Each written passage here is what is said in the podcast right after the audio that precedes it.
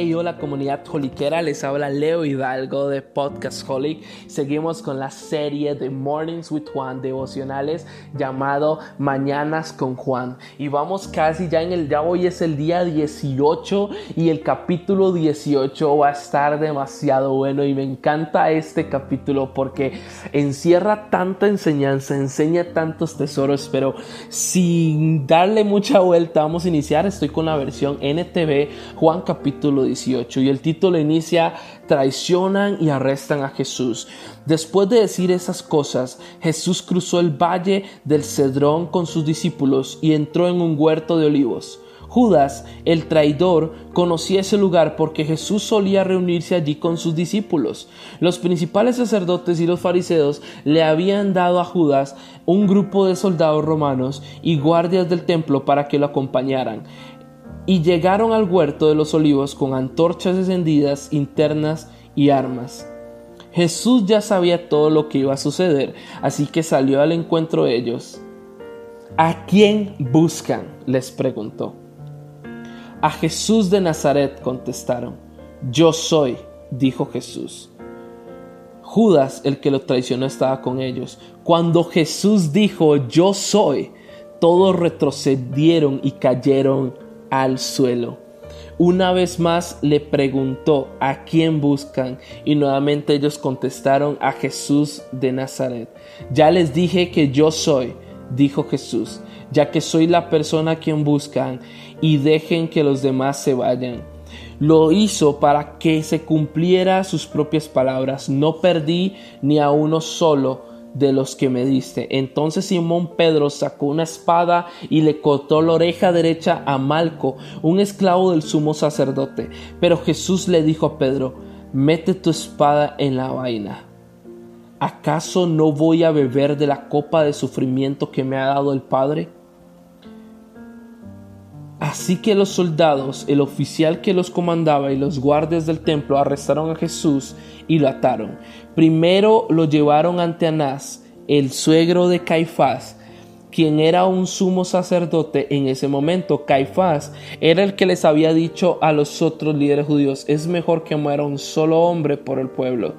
Simón Pedro y otro discípulo siguieron a Jesús a Jesús. Ese otro discípulo conocía al sumo sacerdote, así que le permitieron entrar con Jesús al patio del sumo sacerdote.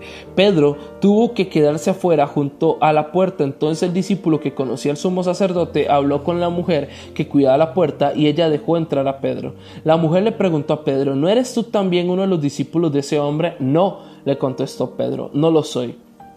Como hacía frío, los sirvientes de la casa y los guardas habían hecho una fogata con carbón, estaban allí de pie junto al fuego calentándose, y Pedro estaba con ellos también calentándose. Adentro, el sumo sacerdote comenzó a interrogar a Jesús acerca de sus seguidores y de los que le había y de los que les había estado enseñando. Jesús contestó: todos saben lo que enseño. He predicado con frecuencia en las sinagogas y en el templo, donde se reúne el pueblo. No he hablado en secreto. ¿Por qué me haces a mí esa pregunta? Pregúntales a ellos que me oyeron. Ellos saben lo que dije. Entonces uno de los guardias del templo que estaba cerca le dio una bofetada a Jesús. ¿Es esa forma de responder al sumo sacerdote? preguntó. Jesús contestó, si dije algo indebido, debes demostrarlo, pero si digo la verdad, ¿por qué me pegas? Entonces Anás ató a Jesús y lo envió a Caifás, el sumo sacerdote. Verso 25. Mientras tanto, como Simón Pedro seguía de pie junto a la fogata calentándose, volvieron a preguntarle, ¿no eres tú uno de sus discípulos? No lo soy, negó Pedro, pero uno de los esclavos del sumo sacerdote, pariente del hombre al que Pedro le había cortado la oreja, preguntó, ¿no te vi en el huerto de los olivos con Jesús? Una vez más, Pedro lo negó. Enseguida cantó un gallo. El juicio de Jesús ante Caifás terminó cerca del amanecer. De allí lo llevaron a la residencia oficial del gobernador romano. Sus acusadores no entraron porque de haberlo hecho se habrían contaminado y no hubieran podido celebrar la Pascua. Por eso Pilato el gobernador salió donde estaban ellos y les preguntó, ¿qué cargos tienen contra este hombre?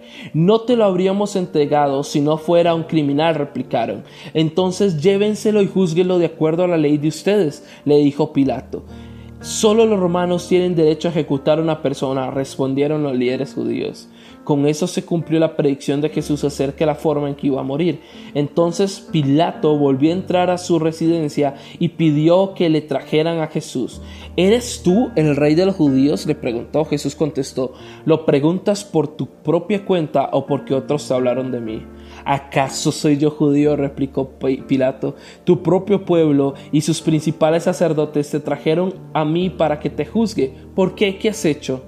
Jesús contestó, mi reino no es un reino terrenal. Si lo fuera, mis seguidores lucharían para impedir que yo sea entregado a los líderes judíos, pero mi reino no es de este mundo. Pilato le dijo, entonces eres un rey. Tú dices que yo soy rey contestó Jesús. En realidad yo nací y vine al mundo para dar testimonio de la verdad. Todos los que aman la verdad reconocen que lo que digo es cierto. ¿Qué es la verdad? preguntó Pilato. Entonces salió de nuevo a donde estaba el pueblo y dijo, Este hombre no es culpable de ningún delito, pero ustedes tienen la costumbre de pedirme a cada, a cada año que ponga en libertad a un preso durante Pascua. ¿Quieren que deje en libertad ese rey de los judíos? Pero ellos contestaron a gritos, No, a ese hombre no, queremos a Barrabás. Barrabás era un insurgente.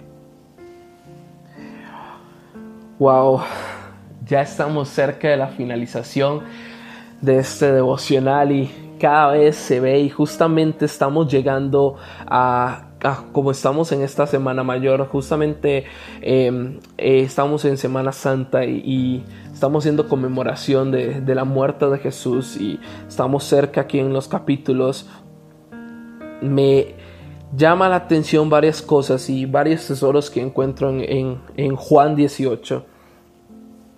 Lo primero es que ya Jesús sabía que ya iba a llegar el tiempo, dice que estaba con sus discípulos, pero algo que me llama la atención y lo primero que me impacta de Juan 18 es el verso 5 bueno, desde el verso 4 que Jesús pregunta a quién buscan y Jesús de una vez contesta y, y ellos dicen a Jesús de Nazaret y contesta Jesús yo soy.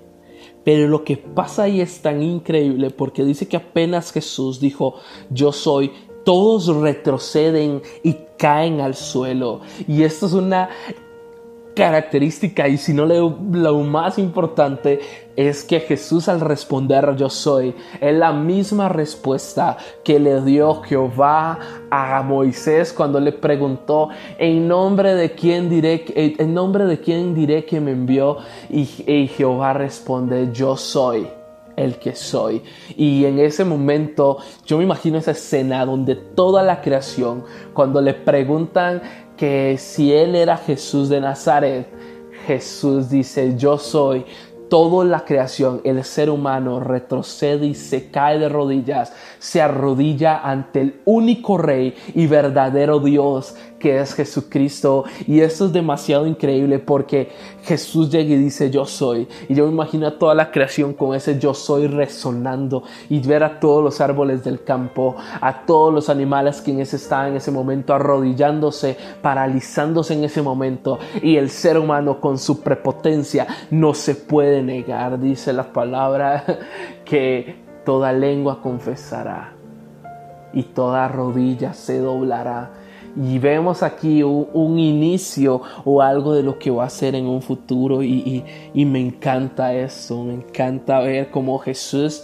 deja ver. Yo apenas leí esto, fue como, uff, es Dios, no hay otro, no hay otro como Él, no hay otro como Él, Él es Jesús, Él es el Rey de Reyes.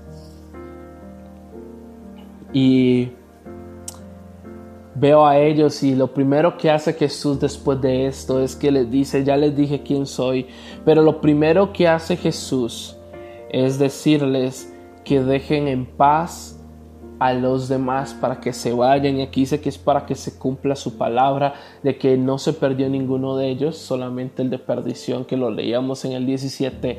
Pero Jesús piensa en sus discípulos. Jesús era el que se iba a entregar. Jesús era el que iba a dar su vida. Ninguno de los demás tenía que ver en esto. Y, Jesús siempre mostrando su amor, mostrando esa parte de Padre protector.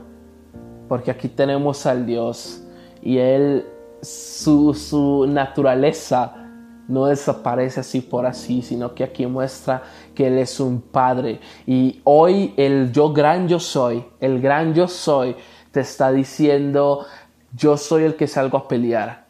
Así que cuando el enemigo se pone frente, Jesús dice, aquí estoy yo, deja que Él se vaya, deja que tú te vayas. Entonces Jesús se pone al frente de la batalla para hacer esto. Y vemos aquí esa cualidad de Padre protector. Y algo que me llama la atención es que Pedro, ¿verdad? El gran Pedro, después de toda su revelación, su corazón, su, su, naturaleza humana sale y se enoja para defender a Jesús y Jesús lo que menos quería que era que lo defendieran y Jesús lo que hace es que saca una espada, una cuchilla y le corta la oreja a uno de los soldados, a Malco.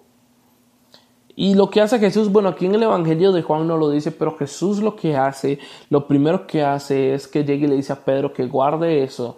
Y Jesús le dice, ¿acaso no voy a beber la copa del sufrimiento que me ha dado el Padre?